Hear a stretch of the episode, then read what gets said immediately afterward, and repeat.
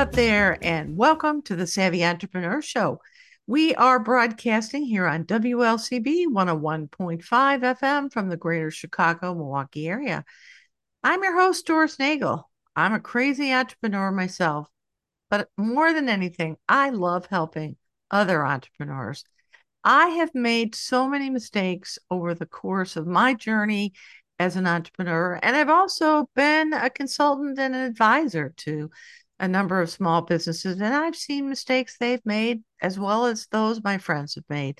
So the show really has two purposes. First is to help share information and resources. Maybe I can help just a few of you out there listening in, maybe not make some of the mistakes that I've made and that I've seen along the way.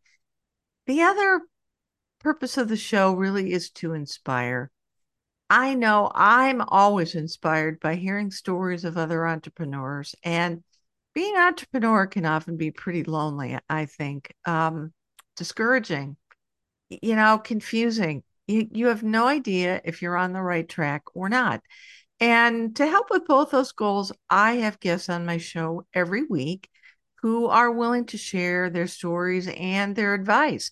And this week, I am delighted to have with me as a repeat guest, Tom Still from the Wisconsin Technology Council. So Tom, welcome to the Savvy Entrepreneur. Thanks so much for being with me again today. Oh, thank you, Doris. And thanks for all your great work over time with the Savvy Entrepreneur. Well, it's a delight. And your introductions in the past have connected me to some amazing folks in the Wisconsin business and startup ecosystem. And so I'm always happy for a chance to return the favor. But in this case, I know we both want to talk about the annual Governor Business Plan Competition, which is always exciting and I think has grown as the years have passed. But, before we start out with that, why don't you just spend a few minutes talking about what the Wisconsin Tech Council is and some of the great things that it does? Well, thank you, Doris. Well, the Tech Council is organized as a 501c3. So in other words, an independent, bipartisan nonprofit. And we're there for a variety of reasons. We got up and running really basically in 2002, so we're just a little more than 20 years old.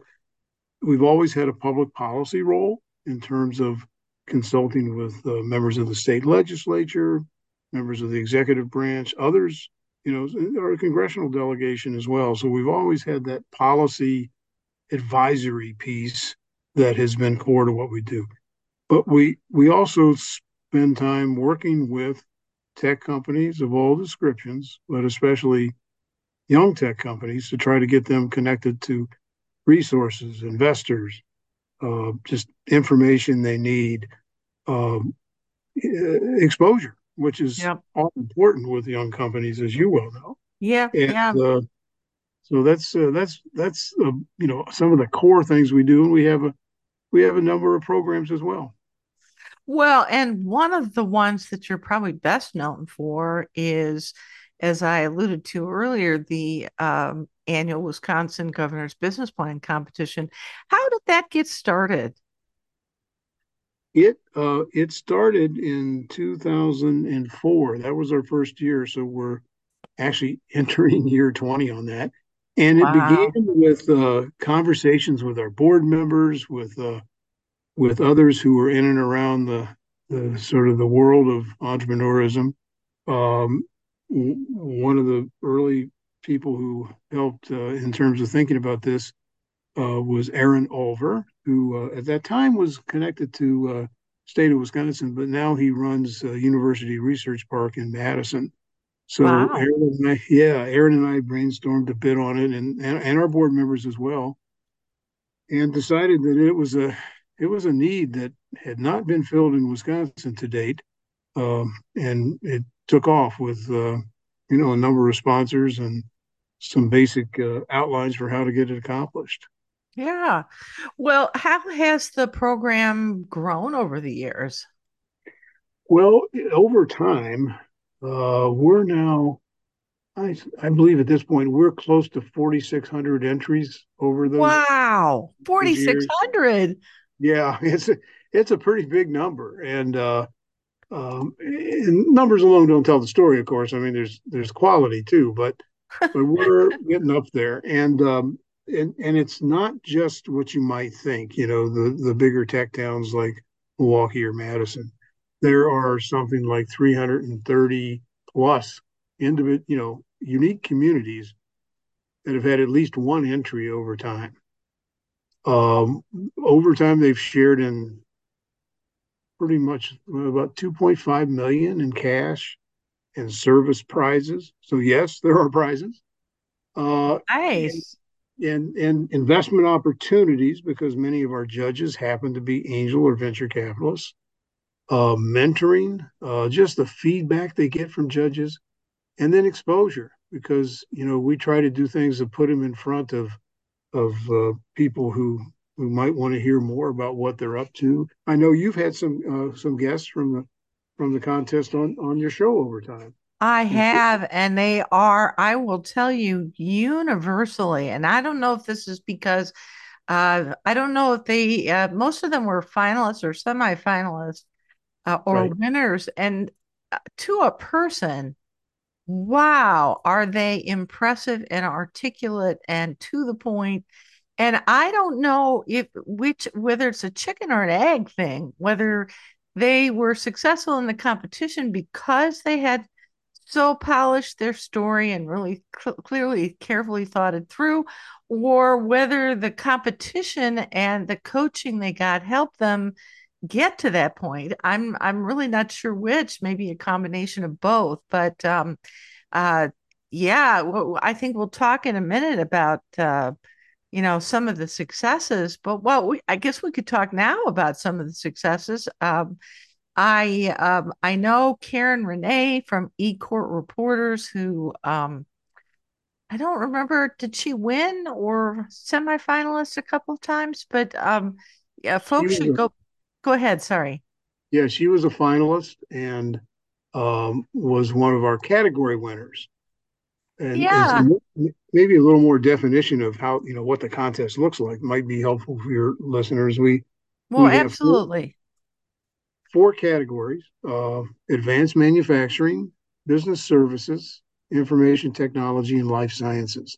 And so Karen, an eCourt reporter, won the business services category in her latest year. And so that's just one example of how we do it. And we, you know, with your chicken and egg analogy, I think we start with some pretty smart eggs. And they grow into even better chickens over time. I think, yeah. So it's an iterative process, but wow, you know, Karen is just so articulate, and I really encourage folks to, you know, she just has got her value proposition and how she helps her target customers down to a fine art. So I encourage folks to go back and listen to the podcast episode of the interview I did with her. Another person who was super impressive was Brie Laughlin,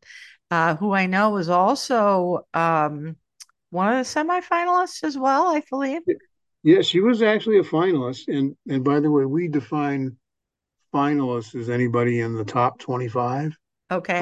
And then the diligent dozen is a subgroup of that, and that's a group that presents on stage at our Wisconsin Entrepreneurs Conference, which will take place this June in Milwaukee.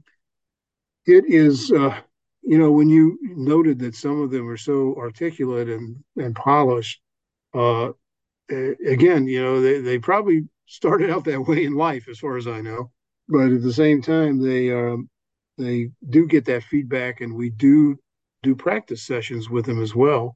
And so by the time they hit that stage and, you know, in June, they're ready to go. So I'm not surprised at all that Brie was also a great guest. Yeah. Her folks might want to check out her podcast of Nurse Disrupted. And I would say too, the two guys that are the team of Nova Moto, weren't they part of your competition at one point? They were.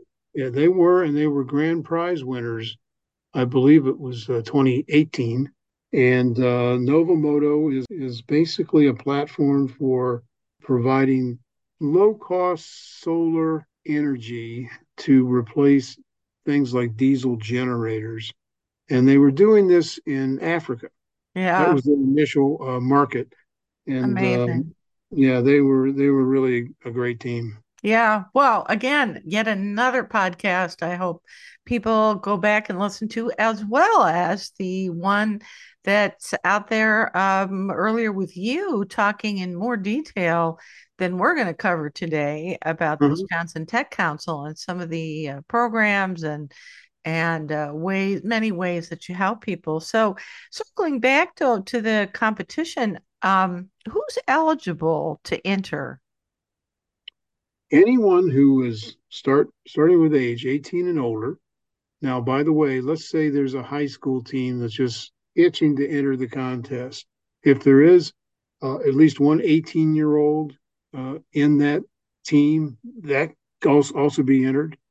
Business plans from individuals, from companies, as long as they're in Wisconsin. Although in the past, we have also accepted entries from other places. Illinois is a great example.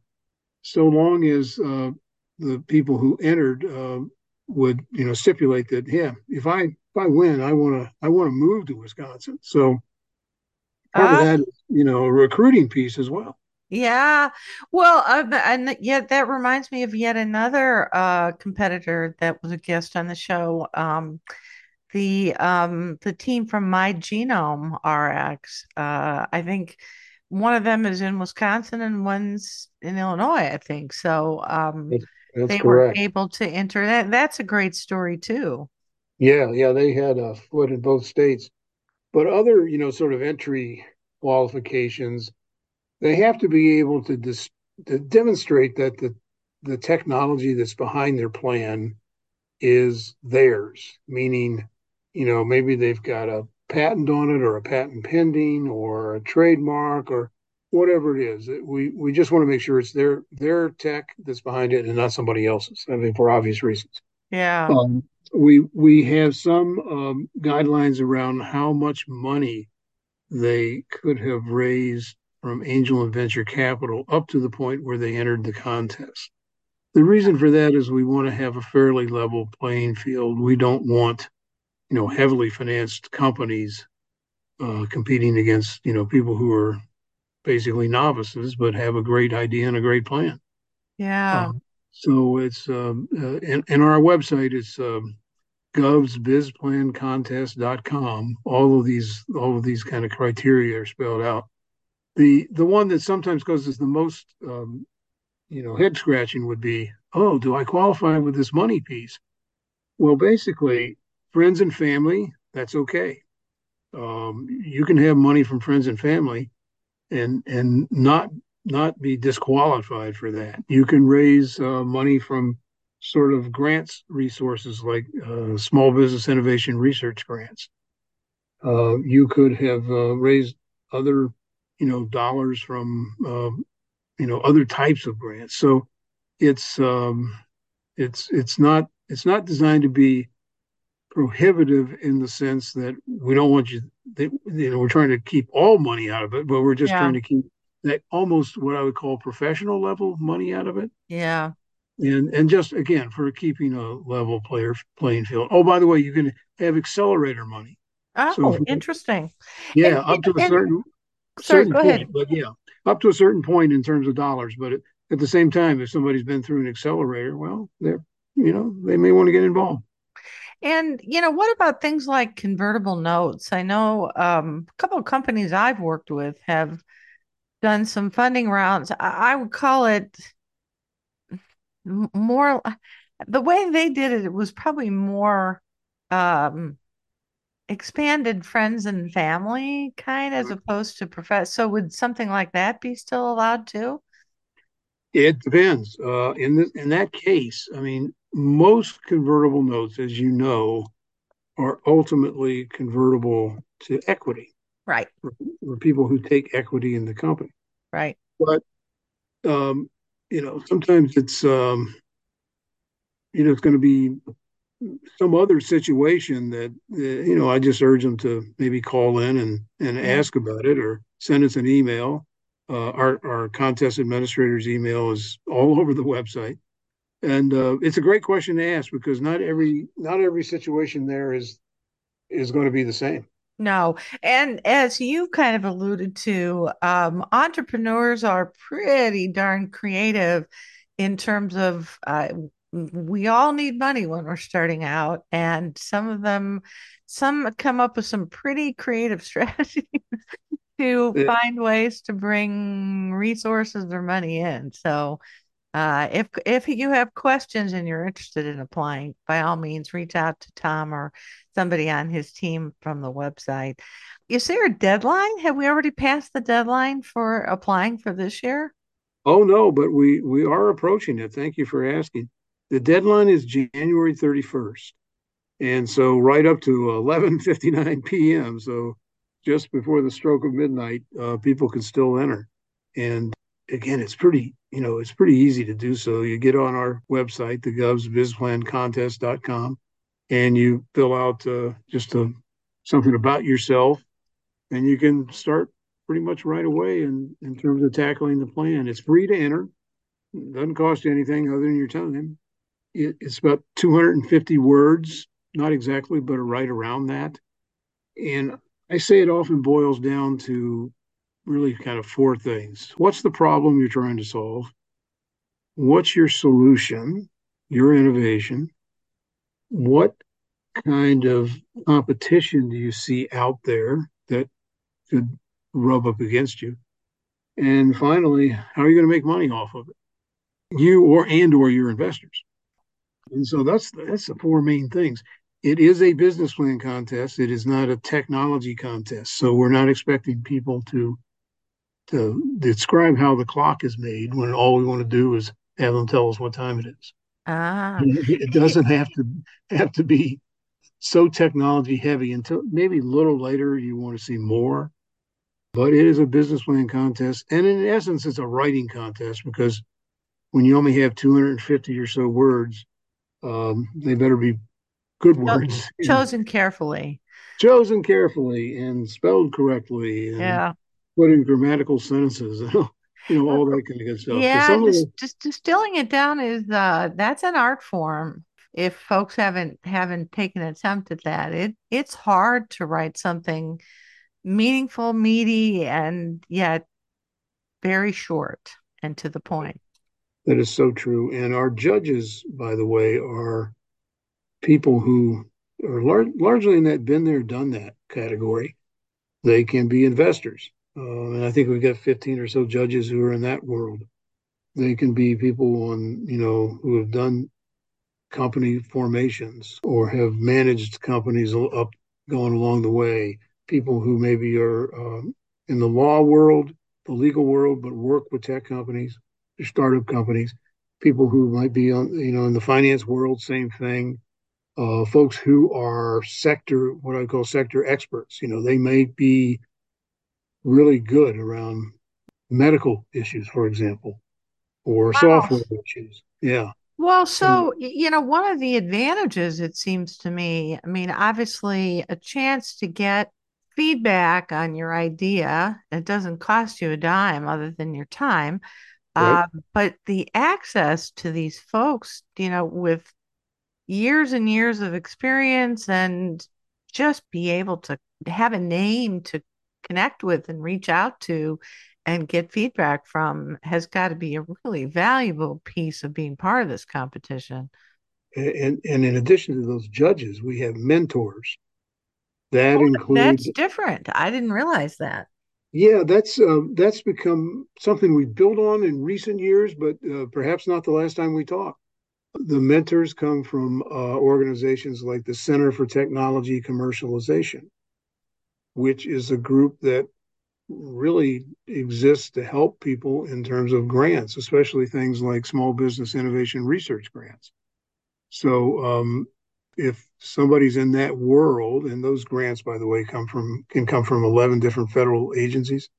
If somebody thinks they've got something in that world, the center can help. A number of mentors come from SCORE.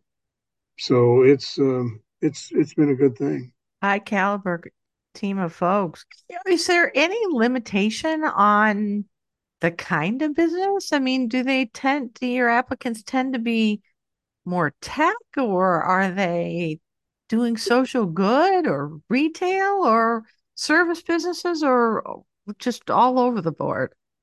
A little bit all over the board. And in this sense, there's got to be some sort of tech-enabled piece about the plan. Now, that doesn't mean you can't be in a very traditional business. You mentioned retail or restaurants or tourism. But if there are some things about the plan, and the plan, it's more about innovation than tech, but if there are some things that, that technology enables that innovation, enables that creativity, that's kind of all we're looking at, for that. I mean, so there's the categories are deliberately broad, and we do that so that we can attract, all the kinds of entries that would like to take part. Yeah. And technology is such an important piece of, if not starting a business, scaling it. That probably doesn't eliminate too many, although, I don't know, maybe some Main Street businesses, but maybe if you're creative, maybe even then you can figure out a way to. Right. And with a Main Street business, it might be a vision that how that goes, beyond your own Main Street into many other communities' Main Streets. So, yeah, it doesn't necessarily, limit that at all. I would say it's, like I said, it's a writing contest at first. It's a business plan contest, and third, a technology contest. The one thing we don't often see a lot of entries that advance too far when they're nonprofit entries. Interesting. Sometimes it happens. Sometimes those judges can take a look at that. But generally, we're looking for-profit businesses that investors and others might take an interest in and then move it to the next level. So talk a little bit more about how the competition process actually works. Sure. Oh, excellent question. Again, that deadline is January 31st up to the very end of the day, the 250 or so words. And we get entries in those four categories. And from there, first thing we do is try to make sure that, those entries are in the right category, in the sense that, and we wouldn't move it unless we thought it might help that particular contestant. And, sometimes people aren't really sure, and that's okay. Then we assign the judges to review the plans in each of those categories. At the outset, those judges are assigned to a specific category. So, and we asked them coming in, hey, what would you like to look at? I'd like to look at information technology plans, for example. And so each plan is then assigned to a requisite number of judges. Usually that's a dozen out of a much larger pool. And so they score those plans within the four criteria accordingly. And so those who score the best are going to be the ones that move on. So it's very numerical at first. And then what happens in the second stage? Let's say you've advanced beyond that. Then how does the competition proceed? Second stage, we ask for a little more information. The first stage is basically that idea abstract, as I noted. The second stage is when we begin to ask them some core financial questions, some core team questions, just, a little more detail, of course, on the other points that they touched on originally, but that's when it begins to flesh out a little more. And that's about 1,000 words. And so that begins to look, a little more like a written business plan. I know some of them are much, much longer, but that's, enough to go on. And so it's a tough cut. We usually try to get it down to about 50 that advance to the next round. And it could be spread somewhat unevenly across the categories. For example, life sciences, things around healthcare, because they have much higher fundraisings and hurdles than other sectors. Yeah. We don't often get as many, and we don't often advance as many. Now, the ones that do advance are usually pretty darn good. But, it might be, I'm just making this up, out of, a pool of up to 50, there might be 10 in life sciences and 12, 13, 14 in the other three categories.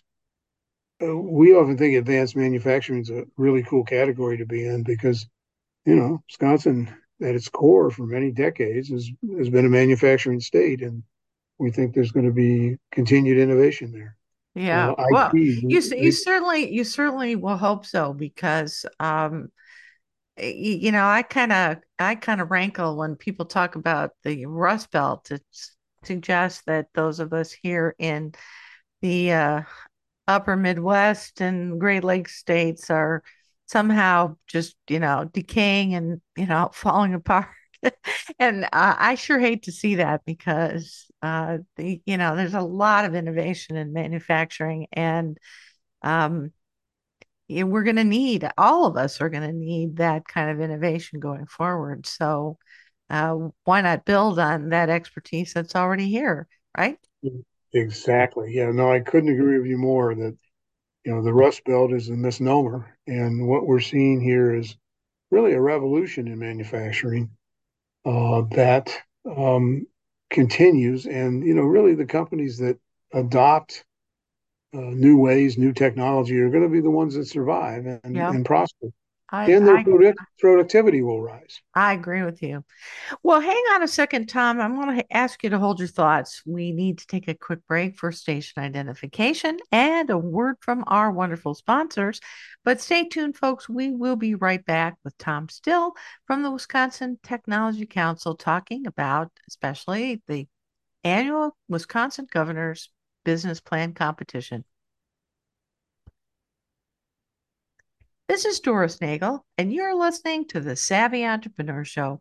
My guest this week is Tom Still from the Wisconsin Tech Council, and he's here with me today on a repeat visit, talking this week about the annual Wisconsin Governor's Business Plan Competition, which has become quite a deal, I have to say. And I think it's pretty well known. So talk about the competition and how it's similar to or maybe different from other business plan and pitch competitions that are out there. Well, and as we noted before the break, it is in stages. There's that 250-word stage, that 1,000-word stage. Then that's followed by a pitch deck that has voiceover and the final live presentation. So in essence, we don't ask people to run before they can walk. Yeah. They ease into it. And that, I think that's... one of the very different things. I think the amount of mentoring they can get over time, the exposure to other entrepreneurs such as themselves. For example, in this year's contest, we'll have what we call a boot camp.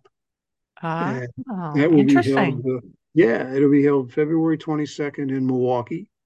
The Reinhardt Burner Firm is going to allow us to use their office for that, and it's a chance for entrepreneurs to pitch among themselves a little bit, but learn from experts, people who, for example, one of the presenters will be the winner of the 2022 contest, Paige Peters from Rapid Radicals Technology. They will also hear from an investor and just others who just on the logistics of writing a good business plan. And again, they get to meet themselves. And you said this at the outset, being an entrepreneur can be a really lonely sort of endeavor. If you know that there are others out there who kind of look and think and act like you, it's less lonely. It's interesting you say that.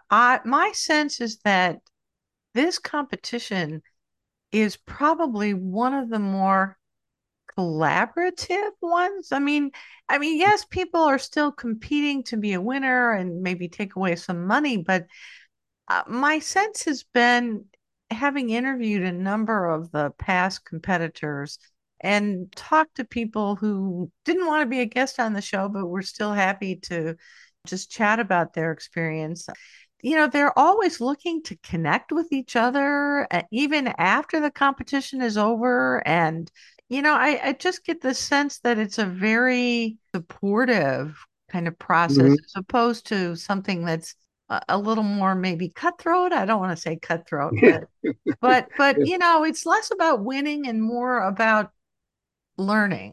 Maybe, I don't know. We try to make it that. Yeah, it makes that's well put, and we try to make it that way because, you know, there can only be so many winners at the end of the day, and there are a lot more who take part and hopefully do learn from themselves and others. For example, this boot camp, one exercise that I like to run is I call it the light bulb exercise, and I give each of the participants a different colored little plastic light bulb that actually acts as it's also a pencil sharpener, and so yeah, so during it's like green for business services, yellow for advanced manufacturing, blue for IT, red for life sciences, and we match them up with somebody else with a different colored light bulb. So if you're a red light bulb, you talk to a blue light bulb, for example. And so they get to pitch to one another. So that takes away some of that competitiveness right there. Yeah, right. You know, they're all starting out in different categories. And so it's there's a lot of things we do to try to make it more, you know, learning than just simply competing. I mean, there is a competition side, of course, but we want it to be something that's supportive. Well, we've touched on some of the successes from past years. Talk about, you know, some of the successes that from your perspective and how they've helped build the Wisconsin ecosystem and, you know, create jobs or stimulate other new ideas out there. Sure. I mean, a few examples I can think of. Just recently, we held a webinar on how to enter the contest, and one of the people we had on board for that was Justin Overbeck from HeyGov, which is a Sturgeon Bay-based company, and they do things to basically kind of help automate municipal services. And so he talked about the contest, what it meant to him, you know, where they are now versus where they were. It's basically like a 5-time increase in customers. Wow. When, you know, from a year ago when they entered to now. No, I'm not saying we deserve any or all of the credit for that, other than we help. You know, but sometimes it's a little help in hand. You just never know where that's going to lead you.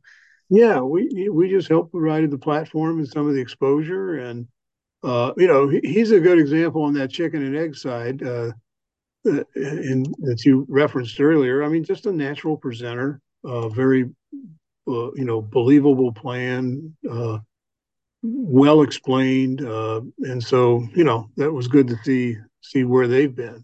So that's one example. Another, I mean, just going back in time, and this illustrates that you can enter multiple times into the contest without feeling like you're, you know, just batting your head against the wall. Janet Phillips is somebody who entered the first time. I mean, this goes back to the mid-2000s. Her company's called Vector Surgical. Entered the first time. I think she made it in the top 50. Second time as was a finalist. Third time won it all. She has customers around the world in 50 states now. Wow. So that's a good one. Adility Medical, Nick von Bergen, he won in 2021. He raised $3.5 million last year alone. So they're doing well. That's a medical company, as you might imagine. Yeah. Rapid Radicals, I discussed a little bit. Revolution EHR, that's Scott Jens, electronic health record company that's used by optometrists. pretty exclusively. And so they've gone on to grow and add employees and revenue, and they actually spawned a couple more startups. That is really inspiring. And, you know, I know, in fact, doing a little research on a few of these companies looking for guests on the show, you know, a lot of them have gotten some really great PR. I sought out these people because I knew they would be great guests on the show and have an interesting story to tell and be very articulate on their feet. And to a guest, they have been. So I'm one example, but, you know, in looking for some of those folks and doing a little research, it's just amazing how much great press coverage that a lot of them have gotten from all over the state and, you know, from the media in Milwaukee and even Chicago. So, you know, I think that's a real advantage of the competition as well. Oh, it definitely is. I mean, it sometimes starts with people like yourself who understand what, you know, what's a good, compelling kind of entrepreneurship story. But, you know, they're all, most of the people who do well in the contest are pretty good salespeople. Yeah. You know, they're not shy about reaching out, and they do have good stories to tell. And, you know, sometimes it's a story at first glance, you might think, well, how's that going to sell? But when they talk about it, all of a sudden, you know, a light can come on, and it's pretty instructive. It's inspiring for sure. You know, I'm sure there's a few people out there who are listening and thinking, well, that sounds kind of cool, but I don't know if I'm ready yet, or I'm not sure my idea is cool enough. What do you tell those people? Should they throw their hat in or not? I generally tell them to throw their hat in. You know, it's designed for people who, in a way, don't think they're ready, for people who maybe have their business plan on a napkin from, you know, a restaurant or something, and they're really, you know, a great aha moment, but they're not sure where to go with it, and the contest kind of walks them through it. And so, you know, if you just start with 250 words and you just sit back and think of that. Again, 250 or so well-chosen words, but, you know, somebody who's got this great aha moment or an idea that they've been kept in their desk drawer for a year or more, I encourage them to enter, because how else are they going to really get started than to get started? Yeah, so this isn't just for people who have a healthy list of customers and a full-fledged business plan and a couple of employees. And this is for people even who just have what they think is a great idea, but are not quite sure what to do with it next. That's exactly right. In fact, the real strong majority of them are exactly in that category. They don't really have a team yet. They don't have customers yet. They're pre-revenue. You know, it may be only them and, you know, Uncle Joe or, you know, their college roommate or whatever, right? Absolutely. And we've seen a lot of that. And you know, when you talked about Nova Moto earlier, well, those are two, you know, college students in engineering sequence at UW-Madison. Yeah, they just they just knew they wanted to help, and some idea of maybe how they might, but not sure what to do with it. And look where it's taken them. Amazing. Yeah. And, you know, it gets back to something we talked about, that money limit. That is also doubles in a way as us not wanting, you know, companies that are mature to the point where they got a big edge on everybody else, or that maybe it's not necessarily, you know, right for them. Maybe there's not much we can do to help them.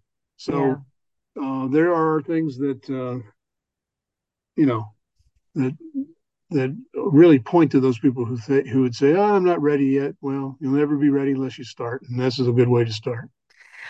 Well, great. Those are great words. And I hope that encourages a person or two that may be sitting on the fence to go ahead and apply.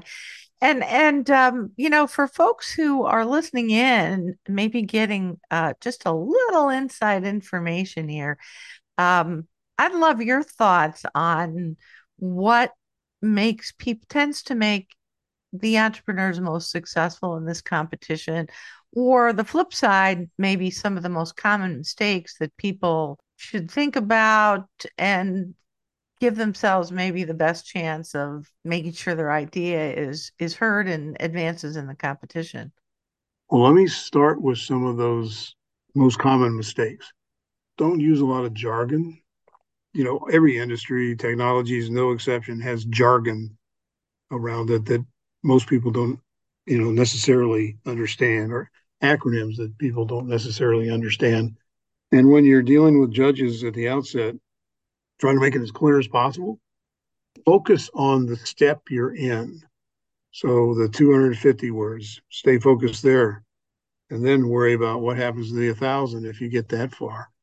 And don't think that, and this is a really great point that Justin Overbeck made the other day.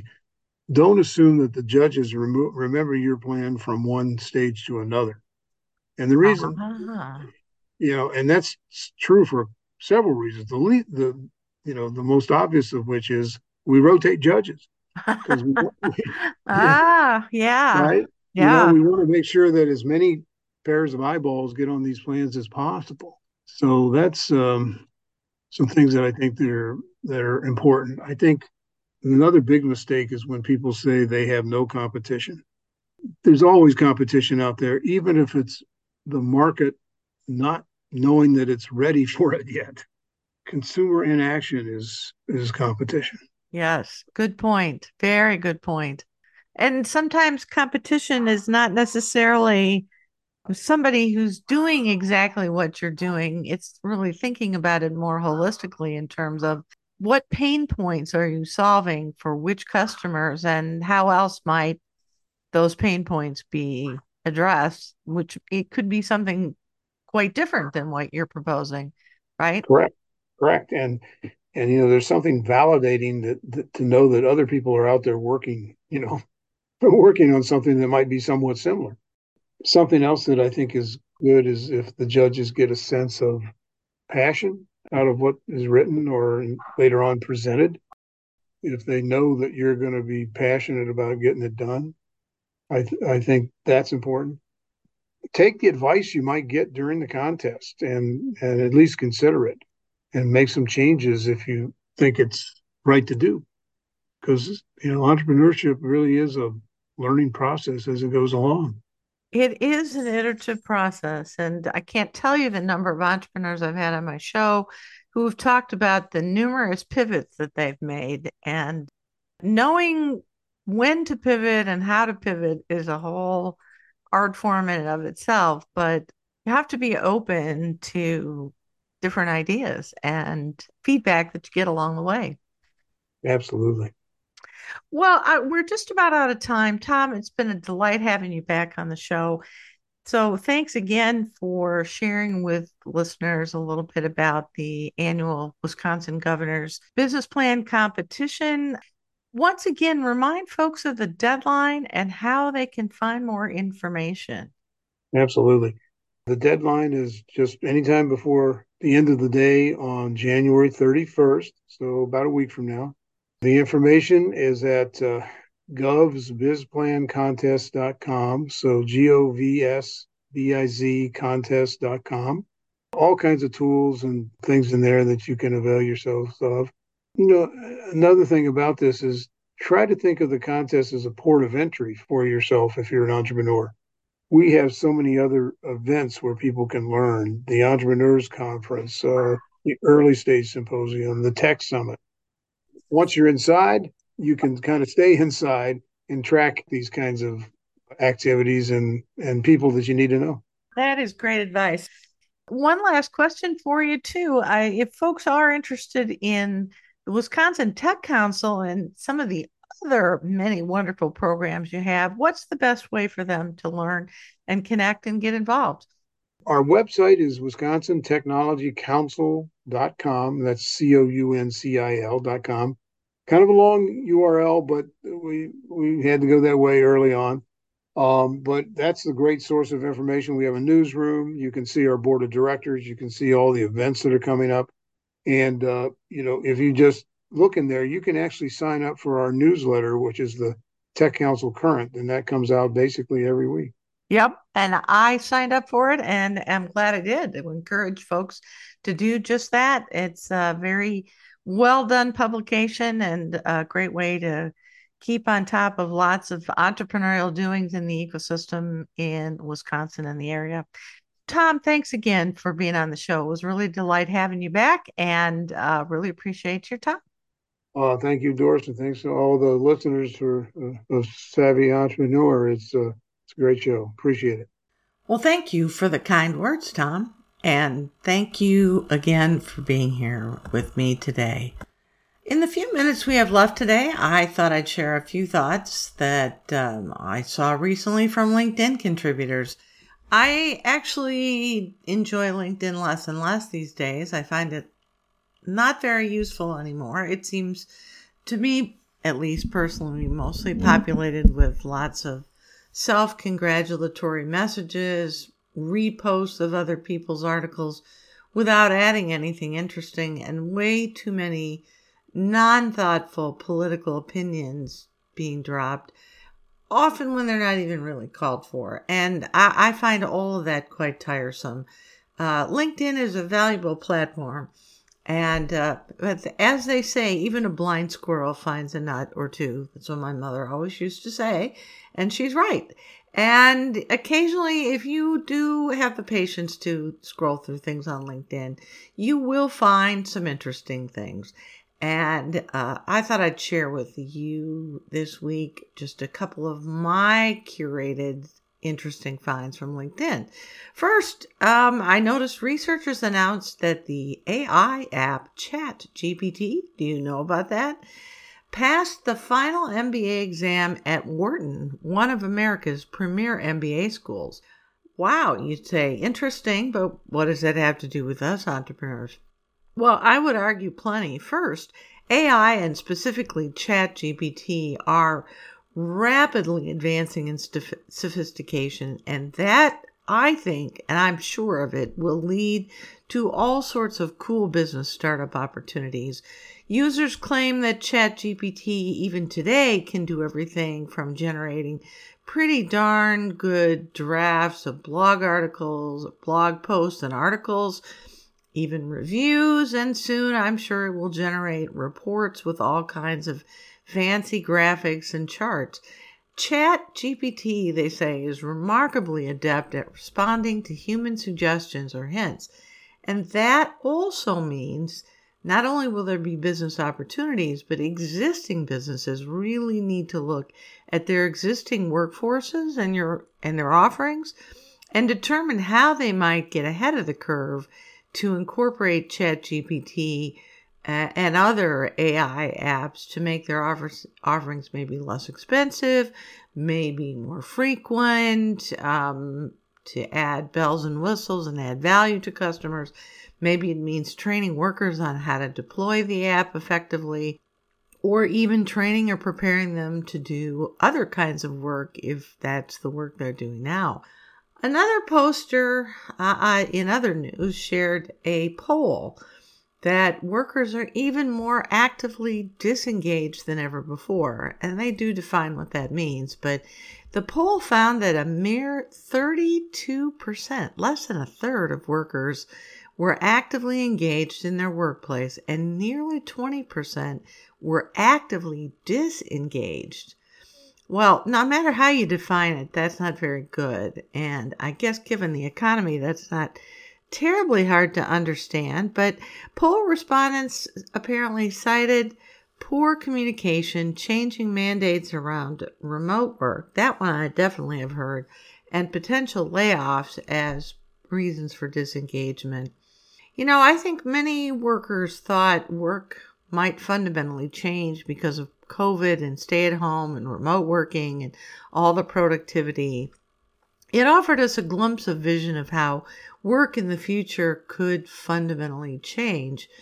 But in my experience, especially the large companies and offices, and also, frankly, those who are managed by people who have trouble with change, and that's a lot of us, honestly, let's look in the mirror, COVID was just a blip on the way to companies heading back to where things were before. And that's pretty disenchanting, I'm sure, to a lot of workers.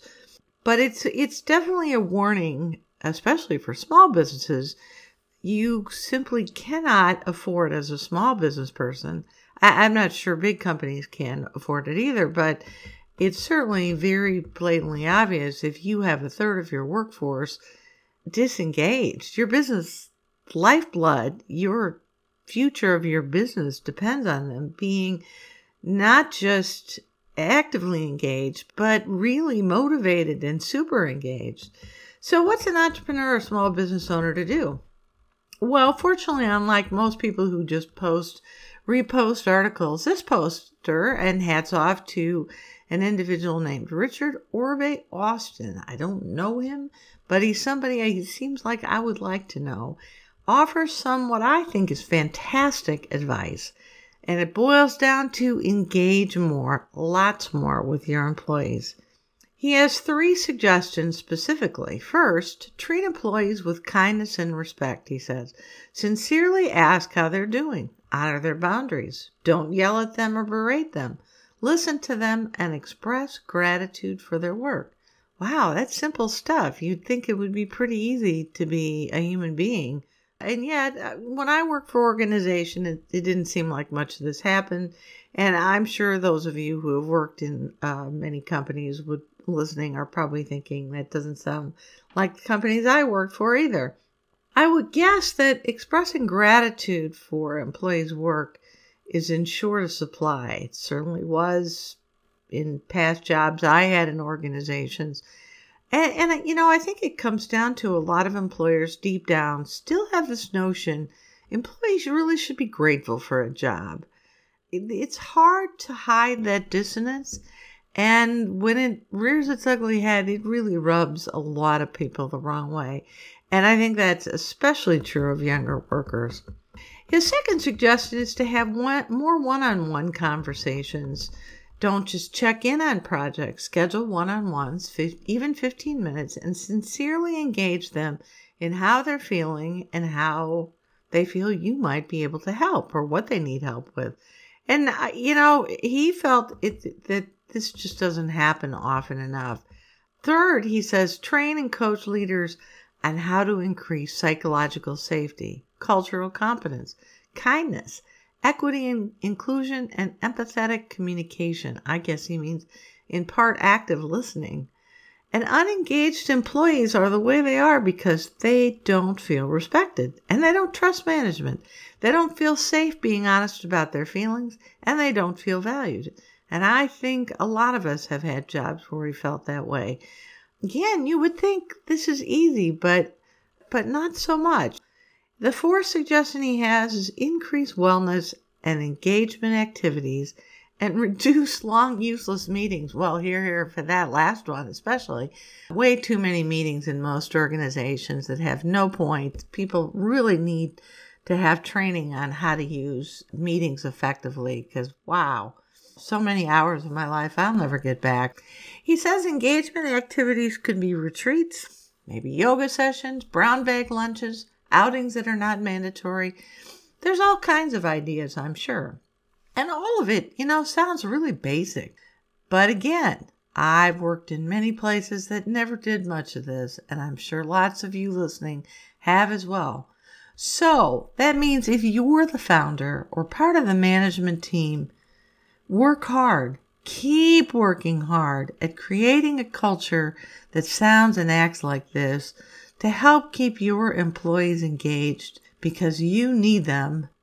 Now, one last thing before I sign off. This station, just like NPR and PBS, is a nonprofit, and it is supported by generous sponsors and individual donors who are listeners just like you. If you're enjoying the programming here at WLCB, I encourage you to consider becoming a station sponsor or an individual donor. just click on the donate button on the station website at www.lakesradio.org. And if you'd like to consider becoming a sponsor and have your organization featured on spots during our programming, just fill out the Contact Us form on the website. Believe me, your donations will make a difference in our programming, so please consider donating or being a sponsor. That's a wrap for this week. Thanks to all my listeners. You're the reason I do this. If you have any comments or questions, you have suggested guest, you have something that you think would be a great topic, by all means, reach out to me at dnagel, N-A-G-E-L, at thesavvyentrepreneur.org. You'll always get a response back from me. Reach out, even if you just want to shoot the breeze. I'd love to hear from you. You can check out my website, which is thesavvyentrepreneur.org. There's a growing list of free information, blogs, tools, podcasts, and other resources. Now, be sure to join me again next Saturday at 11 a.m. Central, noon Eastern, and I'll have another great guest. But until then, I'm Doris Nagel, wishing all of you happy entrepreneuring.